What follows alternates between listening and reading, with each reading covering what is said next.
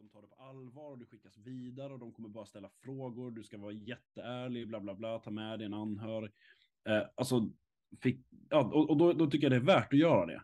Mm. Eh, men, ja. Och det här och, och, är ditt heltidsarbete liksom? Nej, inte alls. Det är det som är helt knäppt. jag, jag har ju inte Alltså jag, jag har ett heltidsarbete. Jag har två heltidsarbeten. Alltså det, det, det borde inte gå.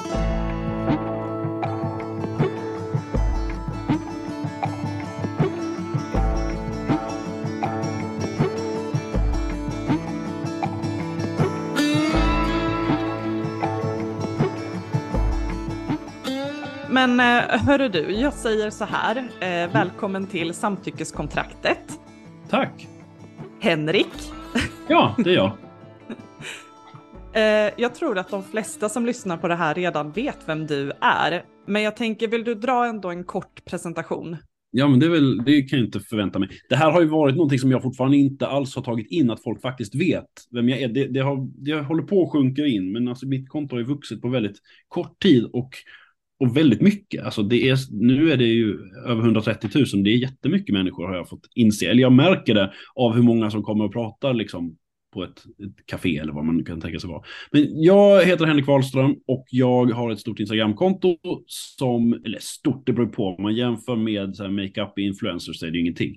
Men det, det, är stort i sammanhanget liksom, därför att det jag gör är att jag skriver väldigt mycket om eh, men, feminism och orättvisor av olika slag och kropps... Eh, positivitet, eller vad ska man säga, kroppspositivism är väl egentligen fel. Det är mer att jag belyser mycket av den kroppshets som vi har eh, och har djupdykt i 80-90-talets tjejtidningar väldigt mycket och tidigare också, ända sedan 50-40-talet sådär. Eh, men eh, i det som kallades för tjejtidningsparaden, där jag gick igenom vad, vad har riktats till tjejer i press under olika tider och hur fortsätter det idag med kvällstidningarnas söndagsbilagor och eh, att man ska rasa i vikt och bli lycklig genom att bli smal och sådär. Så det har jag gjort, men, men också eh, så gör jag en massa trams. Det är väldigt mycket humor eh, som jag varvar med.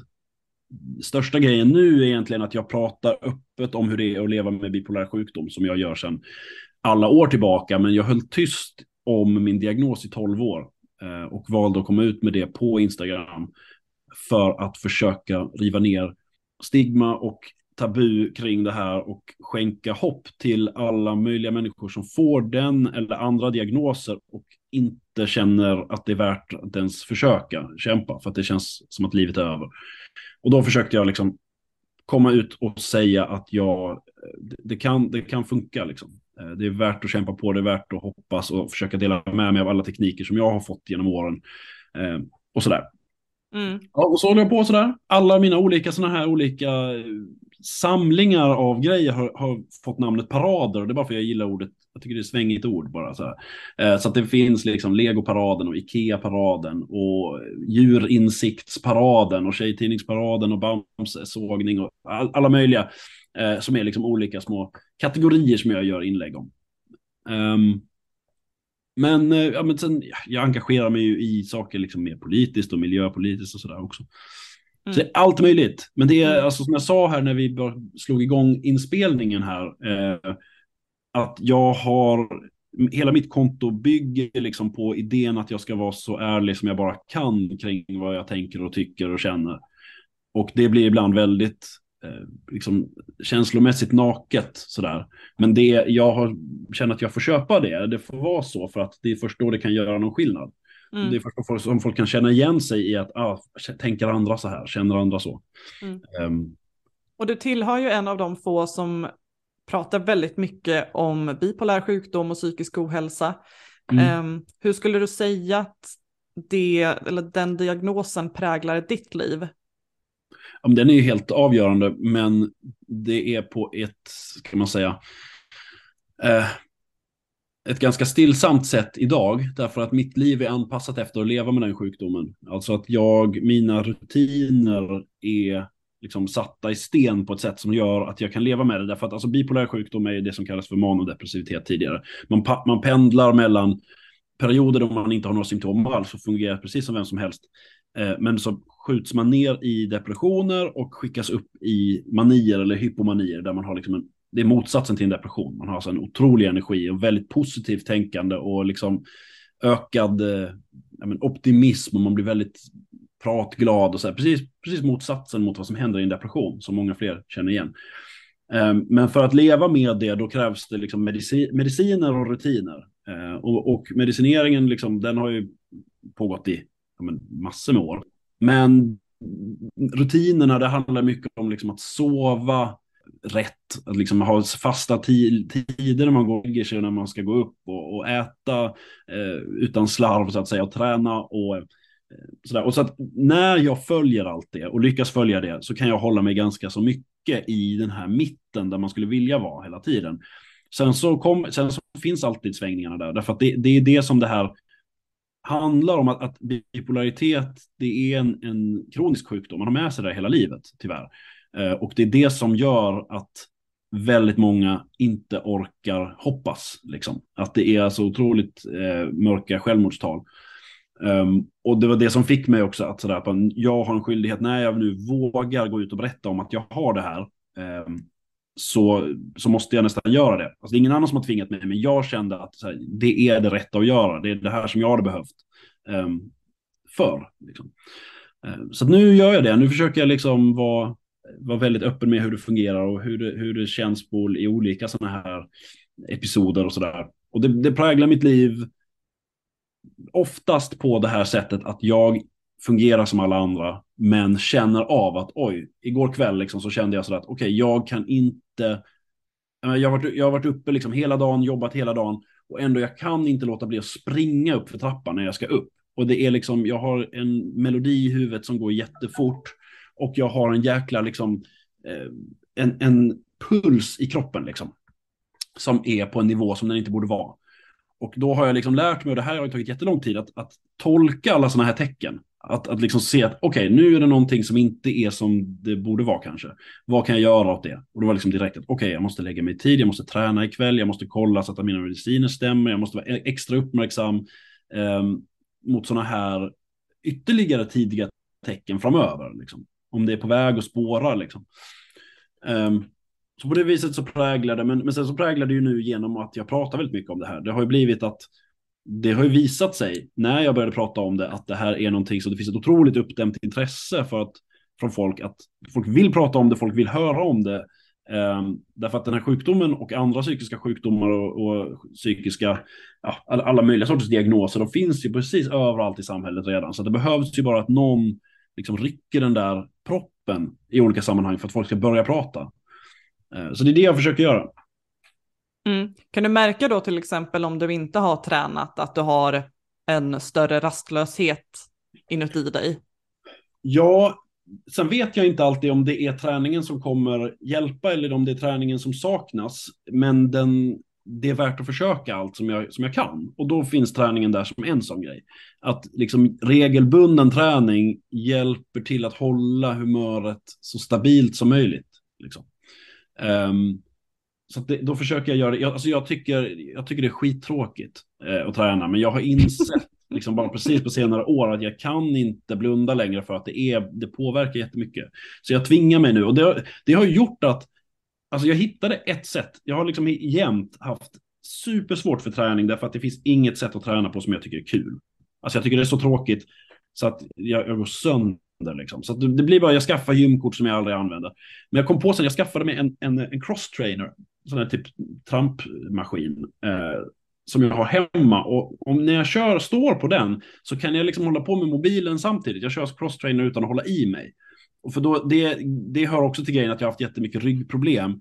Eh, och de, den övningen, att köra crosstrainer utan att hålla i sig, är en slags balansövning som hjälper just så core-stabilitet. Eh, och nu så måste jag hålla den stabiliteten uppe, för det påverkar också humöret ifall jag börjar ha väldigt ont så dras man ju ner av det, av att gå och ha ont hela tiden.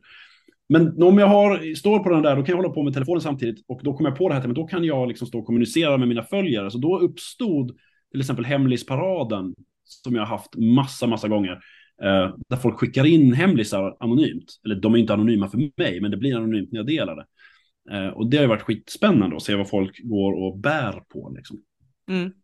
Men varför jag tar upp träningen är för att för mig så är den så jäkla viktig för att om jag inte tränar då är det som att den här energin och hyperaktiviteten äter på mitt psyke istället. Mm. Eh, så om jag inte tränar så kan jag till exempel inte sova, jag blir väldigt nedstämd eh, och jag får eh, framförallt väldigt mycket ångest. Jag läste lite statistik på just det här med bipolär sjukdom och ADHD och det visar sig att ungefär 10-20% har en samsjuklighet där, alltså att man har mm. båda diagnoserna. Ja, det är vanligt. Mm. Och för att referera det vidare så du har lagt upp en bild på en legofigur som liksom balanserar mellan den här, eh, vad ska man kalla det för, glorifierade fantasivärlden där allting är fantastiskt och det här avgrundsdjupa hålet där allting är mm. svart som en bild för hur bipolär sjukdom fungerar. Mm. Så är det en fallucka Precis. i den här fantasivärlden också. Mm. Alltså där, jag håller ju på att bygga massa lego också. Legoparaden heter den naturligtvis. Då, och då liksom har det, jag tycker att det är jättekul. Eh, och bygger väl saker som inte är tänkta att bygga med lego typ. Um, och där gjorde jag en, försökte illustrera helt enkelt vad bipolär sjukdom är på ett så pedagogiskt sätt jag bara kan. Så det är alltså en person som är väldigt lik mig, som går på en balansbom eh, mitt i och kan trilla åt båda hållen. Liksom. Och om man faller av åt ena hållet så är det som du säger, det här glorifierade, alltså det är någon slags glitterkalas som pågår och en blom, här, prunkande blomstig. Um, och på andra sidan så är det en, ett, ett ångesthål liksom, där det är någonting, ett oerhört kaos av svarta, liksom, det ser nästan levande ut, som någonting som kan dra ner en. Liksom. Uh, och kolsvart är väldigt svårt att ta sig upp från. Och poängen där är ju då liksom att man kan falla ner i de här skoven. Att man antingen blir då eh, uppvarvad eller deprimerad. Och den här, jag hade byggt den här en gång tidigare faktiskt. Eh, för, för länge sedan när jag skulle komma ut med min diagnos. Då, då byggde jag den här för att försöka illustrera. Eh, det var första januari 2021 som liksom satte som ett datum att då, då ska jag gå ut med det. här. Ehm, men den bilden har jag insett inte var komplett för jag har haft med den när jag har föreläst och varenda gång så har jag liksom, det har slagit mig det här att då fanns det ingen fallucka på den här stigen, utan stigen såg bara underbar ut. Och folk undrade just så här, varför, varför vill man inte gå där? Det verkar ju supersoft. Så det var det jag insåg då, att det måste finnas en fälla i slutet av den här underbara stigen. Att liksom, mm. försöker man gå där så, så det, det, funkar inte i längden det heller. Liksom. Men, men finns det inte en fallucka på den mörka sidan? Den mörka sidan är som en enda stor fallucka, liksom. Då är man redan i botten. Mm. Um, men sen är inte den såklart alltäckande. Man ska ju, jag menar, i en optimal grej så skulle man inte, liksom, man ramlar inte bara plank, pladask ner i den här mörka sidan, utan man kan komma olika djupt ner i den. Alltså man kan hamna på botten ner där eller bara en bit. Men det som är poängen med det här balanserandet är att på samma sätt som man, om man går på en sån här balansbom, och kän då känner man ju, man koncentrerar på att, att gå och hålla balansen. Och då märker man så fort man börjar tippa lite, lite åt ett håll, då liksom slänger man ut en arm eller korrigerar hur man står för att komma tillbaka upp i balans. Och det är precis det man måste göra hela tiden när man lever med den här sjukdomen, att vara ständigt uppmärksam på de små tecknen som visar att nu håller jag på att tippa åt ett håll. Och då måste jag snabbt ändra, för att när man väl håller på och faller verkligen, då är det jättemycket jobbigare att ta sig upp igen. Mm. Och jag, det, det roliga är att liksom, jag har ju en ADHD-diagnos men kan definitivt känna mig igen i den bilden. Men det är liksom mer på eh, daglig basis och konstant hela tiden. Det är inte så att jag har skov på något sätt, utan mm. balansen mellan att bli understimulerad och överstimulerad eh, är så extrem svår. Och där mm. är det precis det du själv säger, att liksom hålla sig till rutiner, Um, och sådana här stora förändringar som jag nyligen gick igenom med liksom separation och flytt och mm. övergick till studier igen, även att bli mamma, alltså sådana grejer gör ju att hela ens värld på något sätt bara vänds upp och ner. Det krävs så jäkla lite för att komma ur balans och trilla av den här balansbrädan mm. eh, som, som du visade i ditt legobygge.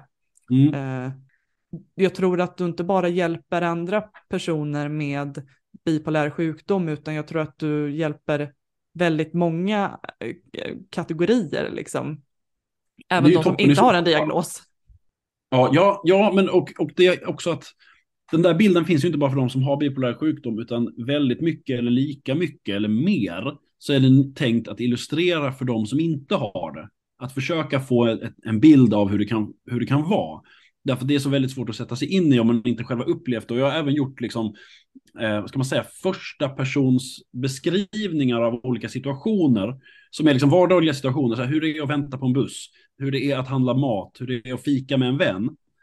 Eh, ur de tre olika perspektiven som en person med bipolär sjukdom kan befinna sig i. Alltså, då, då hårdrar jag ju det, man kan ju vara fler än så, men det är i alla fall depression, normalläget och hypomani. Eh, och hur den samma situation tolkas fullständigt olika. Och genom att jag skriver det liksom ur första person eh, och liksom så målande jag kan så, så, är det väldigt många som har hört av sig och sagt att nu fattar jag lite mer. Så nu, jag ska vara lite, eh, liksom, nu fattar jag vad min son går igenom med den här grejen som jag inte kunde förstå. Hur, hur kan det vara så svårt att välja liksom, vilken sorts bröd du ska köpa i affären. Varför gråter han över det? Ja, men, nu fattar man lite mer det. Så det är lite det jag försöker göra, att, att visa för folk runt omkring. Därför att vi alla möter folk som kämpar med sånt här, alltså vare sig man vet eller inte. Eh, men när man får veta av någon, någon berättar att så här har jag det, så, så är det så mycket värt att man kan lite grann om det.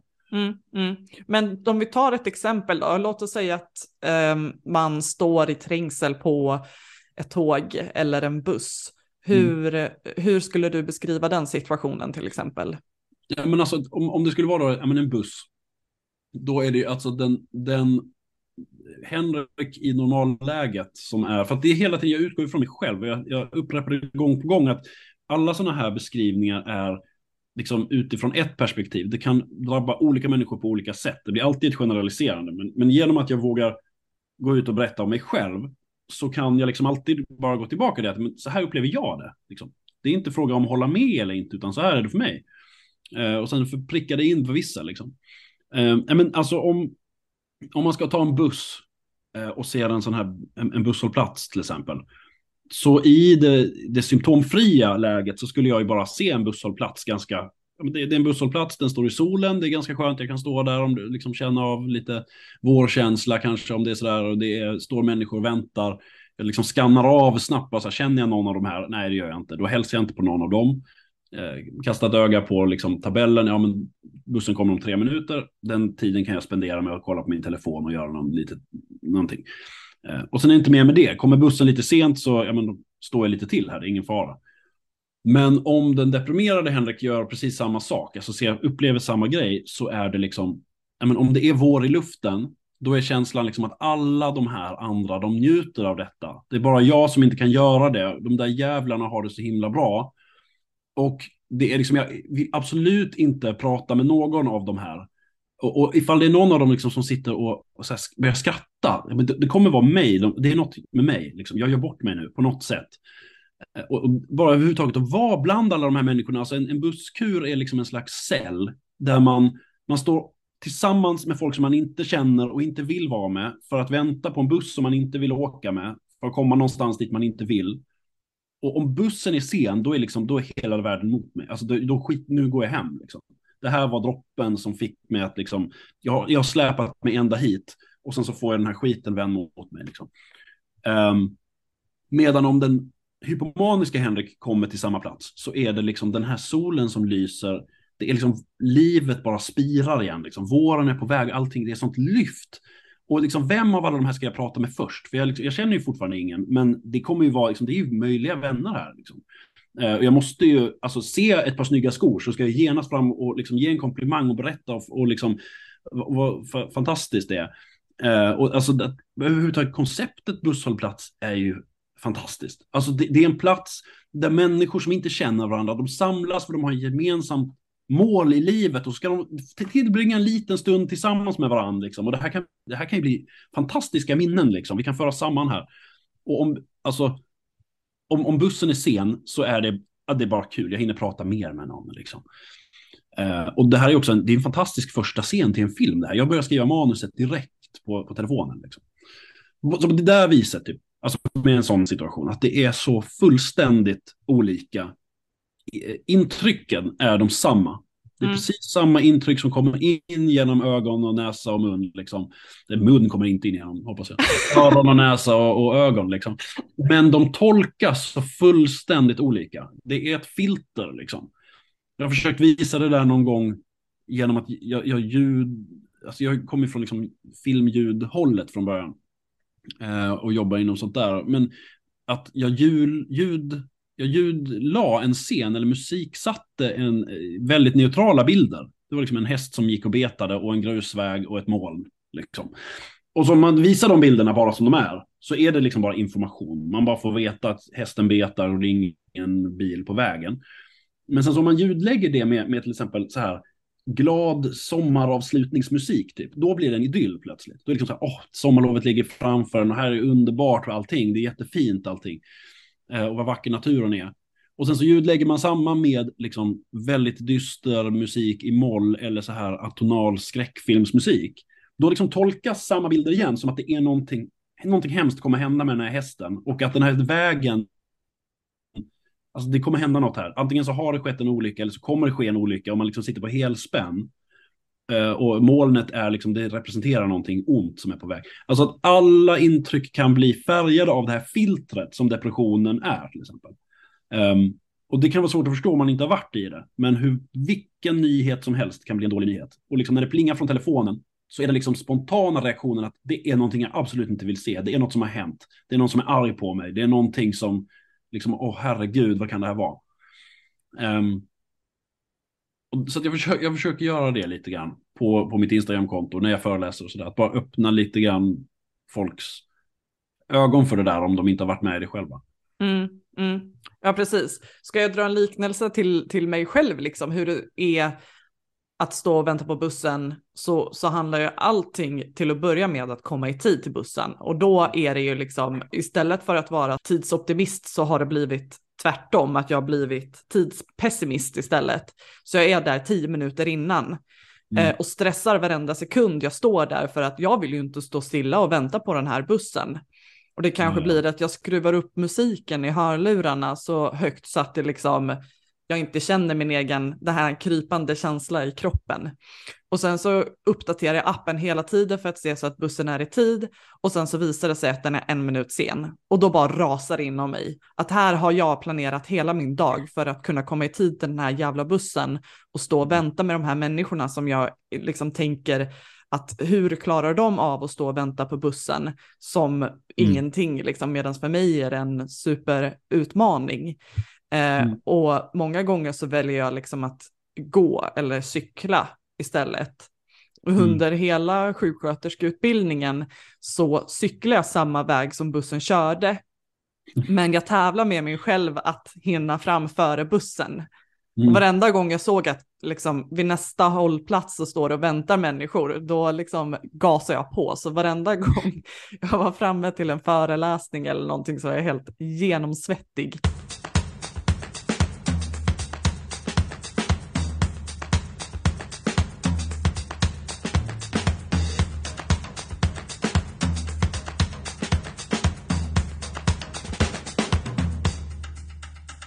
Men um, det, det jag tänkte på var att du utgår ju ofta från dig själv, vilket jag tycker är bra. Men ja. har du funderat baserat på kön någonting? Att, finns det skillnader i psykisk ohälsa mellan män och kvinnor till exempel? Ja, ja men det finns det ju. Um, alltså dels rent liksom, statistiska uh, skillnader. Alltså om man, om man tittar på bipolär sjukdom så är det i stort sett 50-50 vilka som får det bland män och kvinnor. Eh, men att till exempel de maniska episoderna är vanligare hos män och de depressiva är vanligare hos kvinnor. Det är liksom där diffar det lite grann. Men om man tittar på vanlig, alltså egentlig depression, unipolär depression, vanliga liksom, ja, depressioner, så, så drabbar ju det betydligt fler kvinnor än män. Eh, och där, det är ju det är en skillnad såklart om man ser så. Men sen om man tittar på när man väl har blivit drabbad av det, alltså oavsett om man är man eller kvinna, hur det skiljer sig då, um, då är det väldigt svårt, igen, det är ju, handlar ju om känslor allt det här. Så det handlar om att försöka, om man ska få veta om det är en skillnad så måste det ju vara någon som beskriver det väldigt målande så man förstår skillnaden. Um, men den absolut största skillnaden tänker jag är liksom öppenheten och Ehm, benägenheten att söka hjälp är ju, skiljer ju otroligt mycket. Och där finns det ju en, alltså, och det där handlar ju väldigt mycket om att män är, ja, men är sämre på, vi, är, vi män måste ju bli jättemycket bättre på att söka hjälp. Därför att vi har ju, alltså men vi män är, vi är uppvuxna i en machokultur som har påverkat alla i olika mån, liksom olika grad.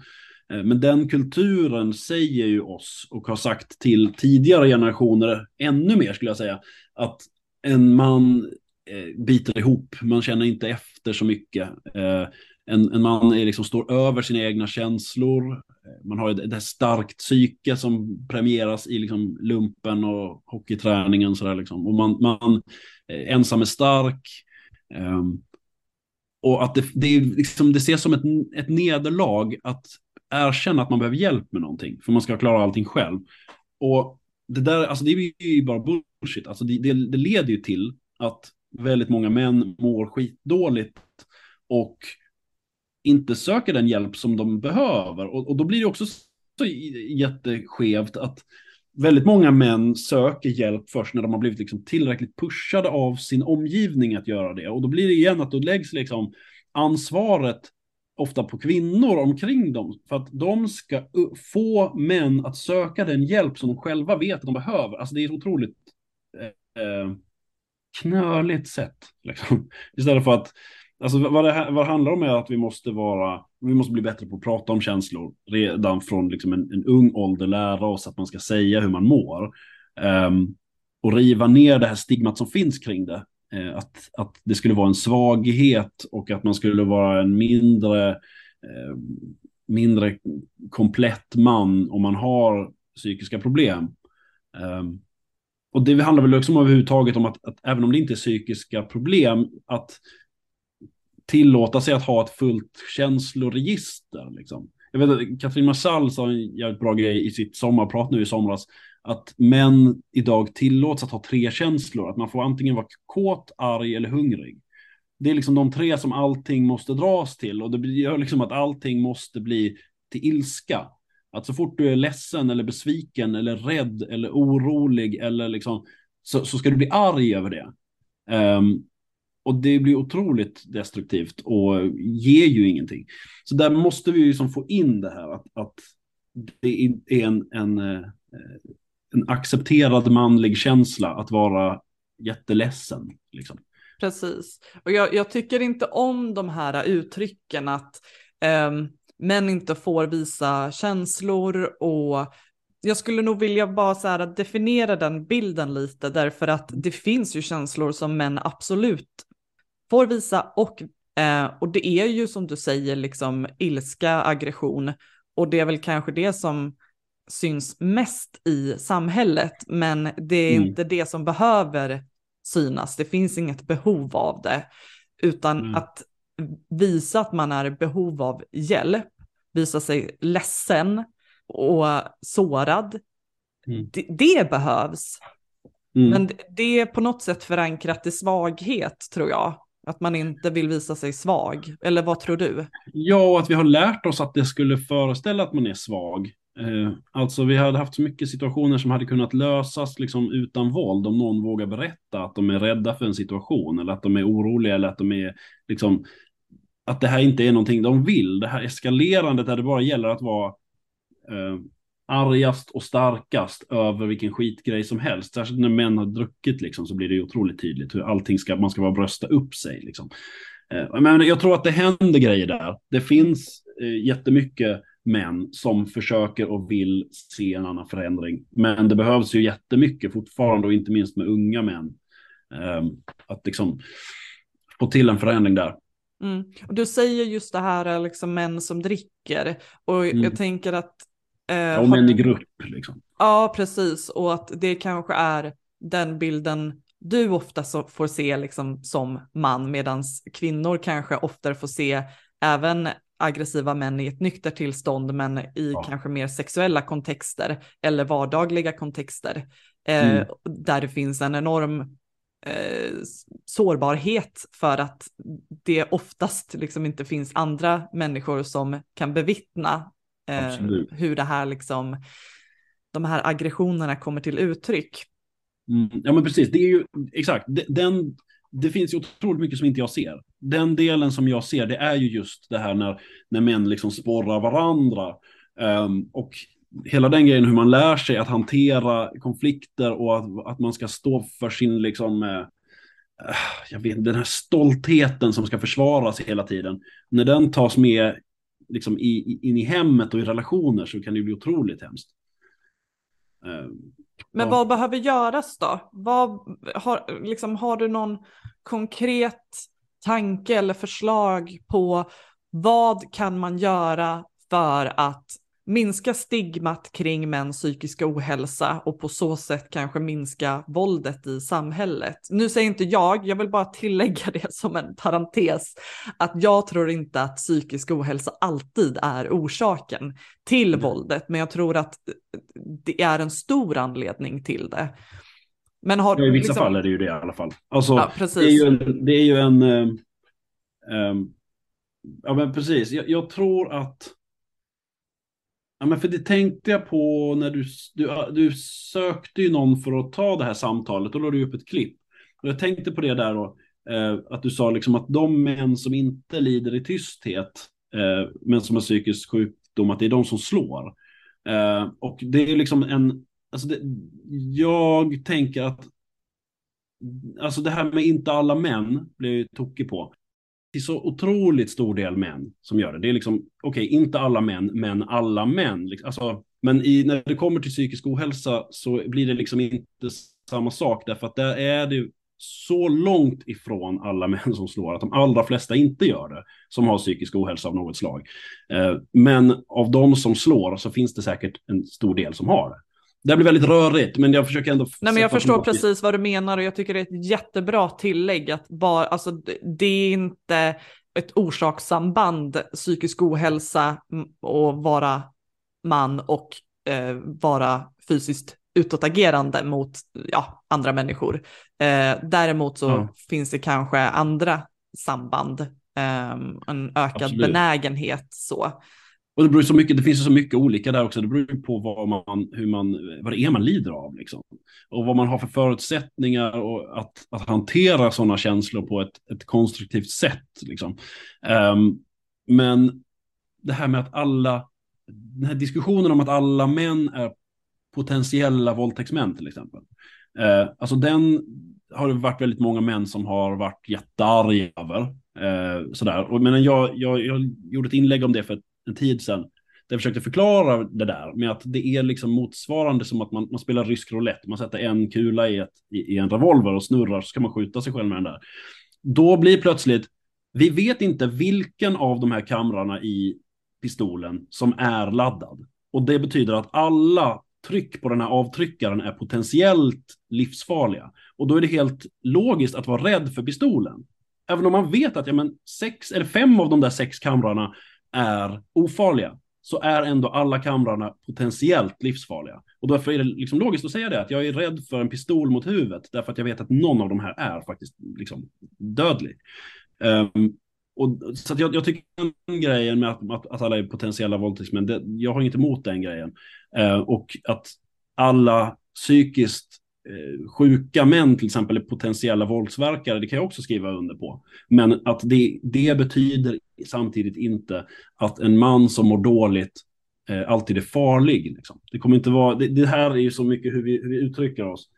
Eh, men alltså jag tror, svaret på din fråga som du ställde från början, ja, där, liksom, vad behöver göras? Alltså, det som jag såg behövde göras och som jag försöker göra och som jag nu lägger all den här tiden på, det är att försöka få folk att prata med varandra istället, eller börja prata med varandra överhuvudtaget, att få män och kvinnor att börja prata om hur de mår och öppna upp om vad de går och håller hemligt när det kommer till mående. Um, och för att få dem att göra det så behövs det, um, jag vill inte säga förebilder, men exempel på Eh, människor som har de här problemen och som är öppna med det och där man kan visa att, ja men titta här. Eh, och det är det jag försöker göra, att folk ska kunna säga liksom att, ja men, aha, du har det, ja men kolla här, men Henrik fixar det oftast. Liksom. Eh, där finns det hopp till exempel.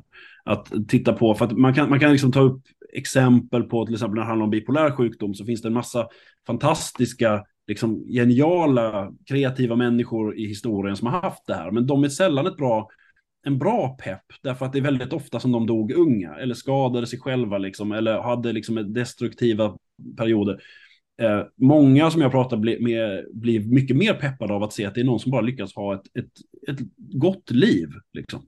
Som, kan, som kan arbeta och som kan ha fungerande relationer och som sådär får livet att ändå gå på räls, även om det är liksom en svajig räls, så lyckas med det. Um, så att jag försöker ju bara få ut det här att det här är okej, okay, den här, även en sån här liksom allvarlig psykisk sjukdom är okej okay att prata om. Mm. Uh, och det är någonting som, som vi kan börja göra. Uh, och genom att då tar jag den, uh, jag tog på mig liksom att, att ta det här språnget att på något vis vara först i ett sammanhang det, menar, det finns andra som är öppna med bipolär sjukdom, men i mitt sammanhang så var det att jag tog liksom verkligen ett, ett, jag gjorde ett hopp som jag inte visste var jag skulle landa någonstans när jag gick ut med det här. Det var otroligt många som inte visste om, alltså min, min chef, mina kollegor, folk i min släkt visste inte om det här. Liksom. Utan jag gick ut bara pang till då om det var 50 000 som följde mig då eller någonting. Eh, så där behöver man absolut inte göra, men det språnget var just tänkt att få andra att se att ah, jag som går med min hemlighet kanske kan berätta om den hemligheten en dag. Ja. Vad var du rädd för innan du tog det där språnget? Det är att jag inte vet, jag visste inte hur det skulle landa. Alltså det är väldigt mycket en... Eh, Ovissheten alltså? Ja, alltså det är en, det är en komma ut-process eh, lite grann. Särskilt när det handlar om en sån här, liksom en kronisk diagnos, så kan det liknas mycket med att, att, att eh, till exempel komma ut med en, en, sexuell läggning eller så. Att man, det är någonting ytterst privat som man har hållit hemligt och vetat om själv en tid, men hållit tyst om. Och sen så ska man berätta det här för någon och man vet inte hur det tas emot förrän man har gjort det, förrän man sagt de där orden och då går de inte att ta tillbaka längre. Eh, och då först så får vi veta hur någon i ett liksom skarpt läge reagerar på det. Mm. Um, och det var ju det då som jag insåg där, ett efter Alltså, jag, jag, visste inte om, jag hade, om folk hade tagit avstånd, om jag hade haft, liksom, min karriär är körd, liksom, om det är, um, folk skulle ha så stora fördomar att de väljer bort mig i liksom, sociala eller arbetssammanhang bara för att vara säker. Liksom. Um, men det som, det som, jag, som slog mig, när det väl landade bra, det var ju liksom bara känslan av att varför har jag hållit tyst i tolv år? Varför har det tagit tolv? Alltså fatta hur mycket lättare de här tolv åren hade kunnat bli om jag hade varit ärlig med hur, hur jag mådde. Um, och då så, så, så, tog jag den tanken vidare till liksom, okej, okay, vad kan få någon annan att berätta? Vad kan göra det lättare att berätta? Ja, men det första var ju då att någon annan har gjort det först och då, därför så gick jag ut. Eh, för att då kan det bli någonting nästan apropå, liksom, att ja, men nu såg jag det här, då kan jag ta upp det. Liksom. Eh, men också att det skulle behövas, jag skulle behövt veta hur det här ska tas emot innan jag sa det. Då hade det varit mycket lättare. Och när det kommer till att, att komma ut som gay till exempel, så finns det Pride-symbolen för det. Som är liksom den här regnbågsflaggan som man kan se i olika sammanhang och som kan ge en föraning om att den här personen på jobbet som har den här pinnen eller som har den här patchen eller jackan eller whatever, som har den här symbolen, där är det någon där jag kan lita på att där kommer nog min hemlighet landa i god jord. Om jag vill berätta någon gång så kan jag välja den personen. Um, och det saknas när det kommer till psykisk ohälsa. En, en pride-symbol som visar liksom stöd. Så då, då sa jag att fan, då måste jag försöka göra en sån. För den behövs. Jag har behövt den i massor med år. Så att jag, jag tog en befintlig symbol som är en den har varit en, en slags lite halvofficiell symbol för bipolär sjukdom tidigare. Det är en, en, en smiley som är liksom kolon, parentes, kolon. Så att den, den kan vara både glad eller ledsen beroende på hur man vänder på den. Den används i andra sammanhang också. Den, den kallas för Schrödingers smiley. Um, men jag, jag tänkte den här kan göra mycket mer nytta än vad den, vad den gör. Så jag, jag, tog den och sen så fick jag hjälp av en fyraåring att rita den i ett hjärta. Och då blev det väldigt så kantigt och lite fel. Liksom. Och det blev precis så jag ville ha det. Och så gick jag ut i en, en livesändning och sa bara så att det här kanske är skitnaivt. Liksom. Att tro att man kan ta en symbol och så bara tillskriva den ett värde och bara berätta vad den betyder och hitta på det själv. Men jag måste i alla fall försöka. För om det funkar så hade det kunnat vara en så otrolig lättnad för vissa.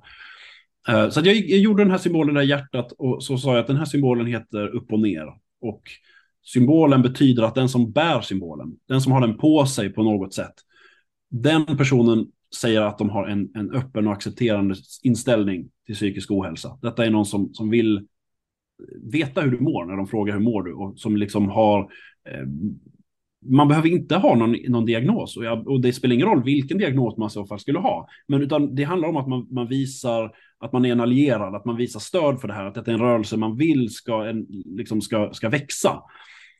Um, och så, så, så, gjorde jag då liksom att eftersom jag, jag, insåg ju direkt att jag kan inte tjäna pengar på det här, för då kommer någon vända det mot mig, liksom att jag typ profiterar på människors ohälsa eller sådär. Så då gjorde jag att, att vi gör massa produkter med den här symbolen på, alla möjliga liksom. Eh, och så går alla pengar till Mind och till eh, Järnfonden. Och sen satte jag igång det där och det gick så jävla bra. Alltså det gick så mycket bättre än vad jag har kunnat vänta mig. Så den, där, den sprids och sprids och sprids. Eh, och den gör exakt det den ska. Alltså det, det, är så jävla häftigt. Jag får liksom hela tiden be, bekräftelse på det där i, ja, men i DMs från folk som berättar så att nu var liksom, satt jag vid, vid ett fikabord i gruvan i Kiruna och hör liksom män prata om depression som de inte har pratat om på decennier för att någon hade wow. en mun. Uh, och någon annan som så här att ja, men, min, min chef på jobbet kom och berättade att, att han var bipolär och visade muggen. Och det öppnade upp hela hierarkin neråt. Så att då var pang, kunde folk berätta om sina diagnoser. Mm. För att nu plötsligt om chefen har det här, då är det okej att jag har det men jag har haft återkommande depressioner, jag har ADHD, jag har bipolär eller, eller, min son har det här. Alltså man kunde bara plötsligt prata om det. Mm. Därför det finns ju redan på alla arbetsplatser. Det handlar ju bara om att någon måste vara först Exakt. med att säga att det, det här är okej. Okay. Um, Min upplevelse är ju lite grann att ju mer öppen man är om sin problematik, desto mindre makt har den över en. Och jag har känt ja. liksom om jag har berättat om min ADHD eller eh, ja, jag fick ju då en PTSD-diagnos eh, efter en våldtäkt och ja, nu blev jag ju tystad efter den här våldtäkten av andra orsaker, hotad att bli anmäld för förtal och sådär, eh, som bidrog väldigt mycket till liksom, tystnaden. Däremot så har jag känt en sån enorm lättnad när jag berättar om det, men skiter lite grann i hur, hur mottagaren uppfattar det för att jag mm. är inte i kontroll över hur mottagaren uppfattar det jag berättar. Och har mm. de ett problem med det så är det deras problem, inte, det handlar inte om mig, Nej. det handlar om dem. Eh, sen så är ju det ett enormt stort steg att ta, men, men det är någonstans en väg mot att må bättre. Eh, mm. Att ha en öppenhet, att inte vara tyst om sitt mående. Och det, det, behöver ju inte vara en diagnos, det kan ju vara liksom att man är trött för att man har sovit dåligt, alltså en sån liksom mm. basal grej. Ja, men det där, precis, och det var, det var den inställningen som, gjorde, som jag hade när jag gick ut med det själv. Eh, att fuck it, liksom. om det är folk som säger att det här gör att jag inte vill vara med dig, ja men då vet jag det om den vännen. Det, som jag inte, alltså de som är riktiga liksom, vänner och som faktiskt bryr sig om mig, de kommer ju vara kvar. Eh, och liksom skulle jag få sparken från mitt jobb för att jag berättar om vem jag är, som de inte visste om, ja då vill de ju inte ha mig där, då vill jag ju inte vara där ändå. Eh, så det kände jag lite bara så att, ja, nu, det får bara bära eller brista liksom. Brister det så får jag hitta nya sätt liksom. Men, det, men då har jag i alla fall varit ärlig. Um, så att det, jag tror att det är ju ett, ett bra sätt, men det det här sättet att till exempel då en sån här symbol kan göra att det steget är lättare att ta, därför att man helt enkelt inte behöver vara lika rädd för hur det ska tas emot. Precis. Um, och, och, det är ju också... Um, Alltså jag, jag, tänker ju också att det är någon slags bro. Uh, utan att använda ord så visar man med symbol och symbolik att jag, jag är öppen för för det här, jag kommer inte döma ja. dig och då kanske det blir lättare att ta det steget också att berätta. Ja, och, och det behöver inte ens leda till steget att berätta, utan det kan vara bara att folk som går och kämpar i, i tysthet eh, med någonting får se den här symbolen dyka upp här och var. Och det kan liksom ge en otrolig lättnad för den som går och håller tyst. Att bara se att det finns en acceptans runt omkring dem eh, som de inte annars hade sett, även om de aldrig tar upp det. Så vet man att men här är jag ändå i liksom ett gott sällskap sådär. Um, genom att den, ja, men man snappar upp att den finns här och var. Um, och ja, det händer grejer. Det var, alltså, senast igår så gick jag in på ett, ett, ett café där jag skulle, skulle ta en kopp kaffe. Och det var en person som jobbade där som fick syn på den här symbolen som en reflex på min jacka. Och plötsligt så står liksom två män och pratar om en liksom allvarlig psykisk sjukdom helt öppet på stan bland folk som står i kön och berättar att ja, men jag har det här problemet, ja, jag har de här. Eh, och det är någonting som är väldigt, väldigt främmande om man tittar tillbaka liksom, i tiden tycker jag. Och att det hade inte hänt om det inte var för den där lilla grejen. Sen så kan jag ja. om man ska dra liksom ett eh, steg längre, att, um, att det är inte alltid okej okay att alltså, bete sig hur som helst mot andra bara för att man då till exempel är deprimerad. Såklart att liksom man har en förståelse, men det kan jag tycka är svårt liksom att an, alltså om en annan man säger till exempel att jag har ADHD så att jag, då får jag lov att göra de här sakerna och då kan jag mm. säga men jag har samma diagnos och jag förstår att det här är svårt för dig. Mm. Um, men vad gör du liksom för att arbeta mot att liksom inte göra det. Att, att liksom, om du förstår vad jag menar, det är en svår absolut. balansgång också. Ja, men... absolut. Och det där, det här, där har, har ju diskuterats jättemycket. Och alltså det är ju, jag landar hela tiden i det här att alltså, olika psykiatriska diagnoser eller neuropsykiatriska funktionsnedsättningar och sånt där, de, det kan vara förklaringar till olika händelser och beteenden, men det är liksom inte en ursäkt för det. Så är det liksom, ja, men hans bipolaritet och att han liksom hamnar i ett maniskt skov, det kan förklara att han plötsligt ska bli president och han plötsligt är antisemit och att han har liksom, han är helt, liksom, ja, men helt urspårad. Det kan förklara det, men det, det därför att det, det hade förmodligen aldrig hänt utan den sjukdomen. Om han hade varit fri från den så hade han inte som, kört, liksom, försökt bli president. Eh, men det är ingen ursäkt på något vis. Och allting som han utsätter andra för och hur hans liksom, ex kommer i kläm på ett fruktansvärt sätt och sådär. Det, det förmildras inte alls av hans sjukdom. Men samtidigt så är det intressant och bra att veta om vad det här är för någonting. Att man fattar att ja, men det här är inte bara eh, taget ur luften, utan det är en sjukdom som kan göra det så här mycket med en. Men, men där är också igen det här, vad gör du för att, för att förhindra det där? och det, det, det hör ju till det att han gör ju inte allt han kan. Han, han har liksom slutat med sina mediciner för att vara mer kreativ och sånt här. Uh, så det, han Vad var det för man sa du? Jag, jag, tror jag missade den biten. Kanye West. Kanye han West. som kallar sig för Jay nu. Liksom. Det har varit en diskussion på nätet om det här därför att han är en, liksom en, en känd bipolär person som beter sig skitdåligt.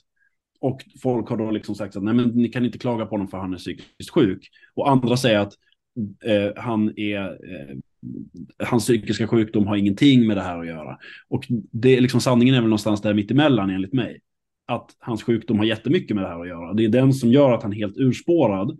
Men han har fortfarande ett personligt ansvar för vad han gör. Um, och att ingen ska liksom tolerera det. Det är samma sak när man lever med någon som har ett, ett problem um, som tar sig uttryck i ja, men ut, alltså orättvisor eller liksom våld och psykiskt våld och sånt där. Att det finns absolut ingenting som säger att man skulle finna sig i det för att personen har en diagnos. Eh, utan man måste verkligen tänka på att man själv ska, ska må bra i det. Mm. Um, men men ja, det, det är ju jättekomplext naturligtvis.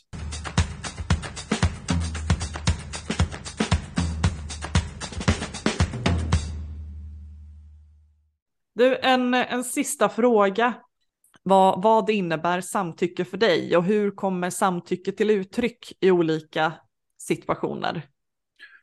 Uh, ja, alltså, ja, min tanke kring den frågan eh, fastnade ganska snabbt i bara att det är precis överallt. Alltså, Alltså samtycke kommer i, i så himla mycket olika situationer. Eh, och nu liksom med samtyckeslagstiftning och sånt där så tänker man mycket på, på sex och på eh, hur, hur liksom ingen får ta sig så att säga, friheter i förhållanden liksom, där det blir till övergrepp. Eh, och sådär, att, att det måste finnas ett ja hela tiden. Eh, men jag menar, det finns ju alla möjliga andra sammanhang också. Alltså att, att ehm, ja, men hur, ifall det finns ett samtycke till att, ja, men som till exempel som, som att, att du inte visar ansiktet på ditt barn på bild. Ja, men det handlar också om samtycke. Liksom. Att di, ditt barn kan inte, antingen inte kan ge samtycke och inte förstår sammanhanget tillräckligt för att kunna liksom gå med på det. Eh, eller att ja, men det här med att hålla på och, och, visa upp, för det är ju verkligen en så här influencer-trend, hur folk visar upp personer som inte har kunnat bestämma över den, som inte har makt över den situationen. Alltså dels om man ser det som så väldigt fula exempel som nu med Margot Ditz till exempel med den här utslagna mannen som, som blev uppvisad för hennes liksom, hundratusentals tittare. Det är liksom ett klockrent exempel på att det saknas samtycke. Att, att, att visa upp någon i en utsatt situation på det viset. Men också i liksom alla de som visar upp eh, bilder ur sina liv med till exempel barn eller andra som visas upp utan att de har kunnat Eh, har någon makt över det. Um, men om man, om man sen när man kommer till sex och, och uh, så där, där är det ju, ja men min bild och det är väl liksom den gemena liksom, är, är ju att avsaknad av ett nej är inget ja. Liksom. Uh, utan att det behöver, det behöver kollas att samtycke finns uh, även ja, men vid olika steg liksom. Alltså att det är någon som har ställt upp på och liksom hångla i soffan betyder inte att man ska ha sex, att det är inte samma ja. Liksom. Eh, och att folk som då, eller jag har bara hört det från män faktiskt, men som då säger liksom att nej men det, det skulle liksom, det, då kan man ju inte fråga för det typ dödar stämningen eller någonting sånt där. Jag har svårt att se att det, alltså om du är rädd att fråga om personen vill, är du inte rädd då för att personen ska säga nej? Är det inte det du är rädd för, liksom, att det ska ta slut? Och, och i så fall så är ju, jag menar, det är ju helt, det är klart att du, att du måste fråga då, för annars så är det ju nej. Så man är, alltså, mer, jag, jag rädd, det... man är mer rädd alltså för att, att få ett nej och ställa en fråga än att riskera att våldta någon? Alltså det låter ju, det är extremt när man drar det så långt. Men ja. det, jag, jag, uppfattar... Men det är ju liksom... det det innebär. Alltså ja, man, det innebär om man, det. Bara, om man bara kör på, vilket, ja. alltså jag som kvinna och jag vet många andra kvinnor som jag har pratat med, vi vill få frågan. Vi vill bli lyssnade på, men vi blir inte det. Så för mm. fan, döda stämningen då liksom och ställ den här jävla frågan, var lyhörd. Alltså, ja, men fan, det är ju jättesexigt att få ett ja i det läget. Alltså, att då vet man att men nu är alla med på spår. Jag menar, det är väl, menar, det, så gör du väl i alla möjliga andra sociala kontexter, att man kollar att andra håller med. Och man ger någon slags samtycke med att, men som du nu sitter och nickar med när jag berättar. Du ger liksom, du visar att vi är på samma spår och att du håller med och att du vill lyssna på vad jag säger. Men att då bara hoppas på att den andra inte ska, alltså, jag tycker det, det där känns, eh, jävligt mörka vatten, liksom att det här med att nej, man kan inte fråga för att eh, det, känns, liksom, det, det är osexigt. Liksom. Ja, men det är otroligt osexigt att ha sex som blir ett övergrepp. Liksom. Det är något, alltså jag har sagt det förut, men det är något fundamentalt fel på vårt samhälle och synen på samtycke, även om vi har en förändrad eh, sexualbrottslagstiftning som innebär att liksom, det präglas av frivillighet eh, mm. istället för hot och våld och utnyttjande av en persons utsatta situation, mm. så är synen kvar i samhället att liksom, hur samtycke kommer till uttryck det finns någon automatik i det. Det är så här, fler än var tredje kille tror att en tjej har gett ett samtycke om hon ligger naken bredvid honom i sängen. Eh, mm. Eh, och om vi då har en lag som egentligen säger att eh, det här är brottsligt om du har sex med henne, eh, så alltså den här lagen har ju in, gör ingen skillnad om man inte fattar när ett samtycke har givits och inte. Eh, mm. Och det är väldigt, väldigt problematiskt. Jag har väl kommit fram till så här långt vad samtycke inte är. Och mm. det är ju liksom att eh, så här, automatiska samtycken finns inte. Bara mm. för att det är ett barn så finns inte ett automatiskt samtycke. Bara för att du har betalat till sexet så finns inte ett automatiskt samtycke. Gud, nej. nej. Eh, bara för att ni är tillsammans eller för att ni är gifta så betyder det inte att du har ett automatiskt samtycke. Ett kanske Mm. är heller inte ett samtycke. Så Mm. det, liksom, det kokar ner långsamt till att det finns ganska få tillfällen då ett samtycke har givits och det faktiskt liksom är lagligt att ha eh, sex med den personen. Mm. Ehm, men, men det är så mycket i vårt samhälle som pekar på att det, det är inte så. När liksom män som har köpt sex av 14-åringar blir dömda för sexköp och inte liksom våldtäkt mot barn, Ja. då har vi ju sagt att aha, men, men då är det okej att ha sex med ett barn. Ett barn kan ge eh, Ja. ett samtycke och, och det är ju helt fel och det är så, det är så skevt och jag blir Mm. tokig. Så det är ju därför jag ställer den här frågan till dig också. Som Ja, jag nej, tycker jag håller- att du besvarade jättebra. Jag håller ju med, eh, absolut. Men eh, ja, och jag tror att det där med samtycke eh, behöver liksom etableras skittidigt. Liksom. Och det, det är också som men den här Okej med dig-kampanjen Ida Östensson håller på med till exempel och, och, ja, och andra med henne. Men eh, att få barn att se att det behövs samtycke till allt möjligt. Liksom. Ehm, och det där också in, inom det som är ja, men den sexualundervisning som sker. Att det finns jättetydligt med där. Um, ja, jag, ja men det, jag tycker det, det, blir, det är jävligt knäpp grej det här också. Som jag nämnde med att, att, det, att det ska ses som någonting avtändande att prata med varandra när man, när man har sex. Alltså det, jag förstår inte det. Därför det, är- det är inte så att du ska börja prata om sådär, hur ska vi göra med amorteringen på vårt bolån? Utan du ska ju faktiskt fråga så här, vill du att jag gör det här?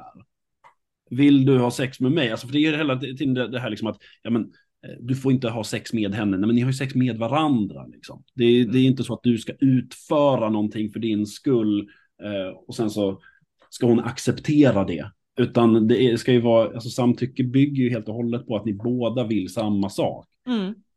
Det finns ett fantastiskt avsnitt, nu gör jag reklam för mig själv här, men det finns ett fantastiskt avsnitt som heter Samtyckeshjulet, som grundar sig helt enkelt i att man ställer varandra frågor och, och har en liksom kontinuerlig dialog genom hela samlaget, om man nu kommer dit, men också i vardagen att ehm, den ena personen ställer frågan, du, jag skulle vilja ge dig en kram, är det okej? Eller Mm. eh, jag skulle vilja ha sex med dig, är det okej?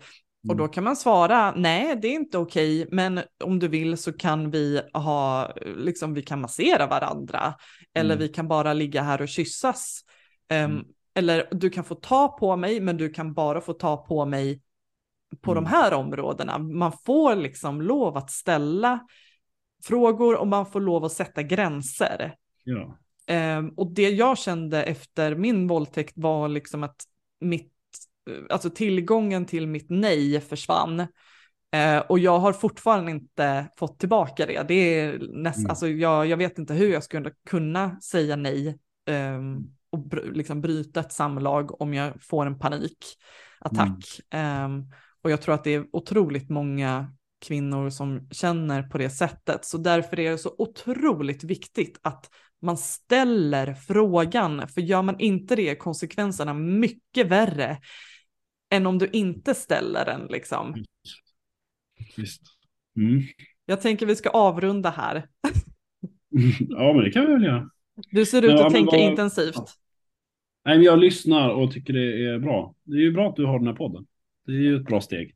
Mm, jag tror att den kan förändra. Eller jag tror att liksom de här diskussionerna kan förändra. Och ett steg mot att kunna förändra är ju att man pratar om det. Även liksom psykisk ohälsa hos män.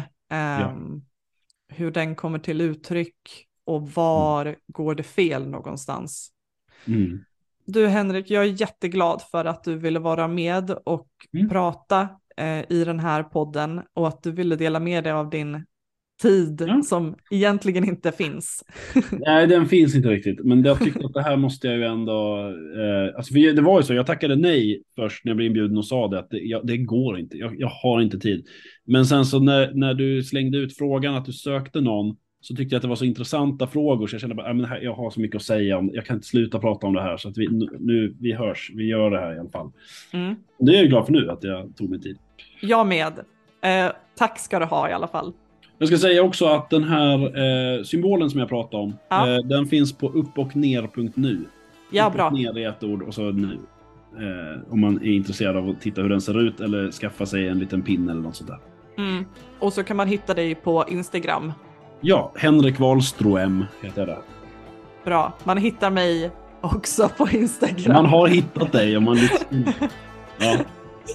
Eh, och där heter jag ju bara samtyckeskontraktet, ett ord. Mm. Toppen, men tack för att du var med som sagt.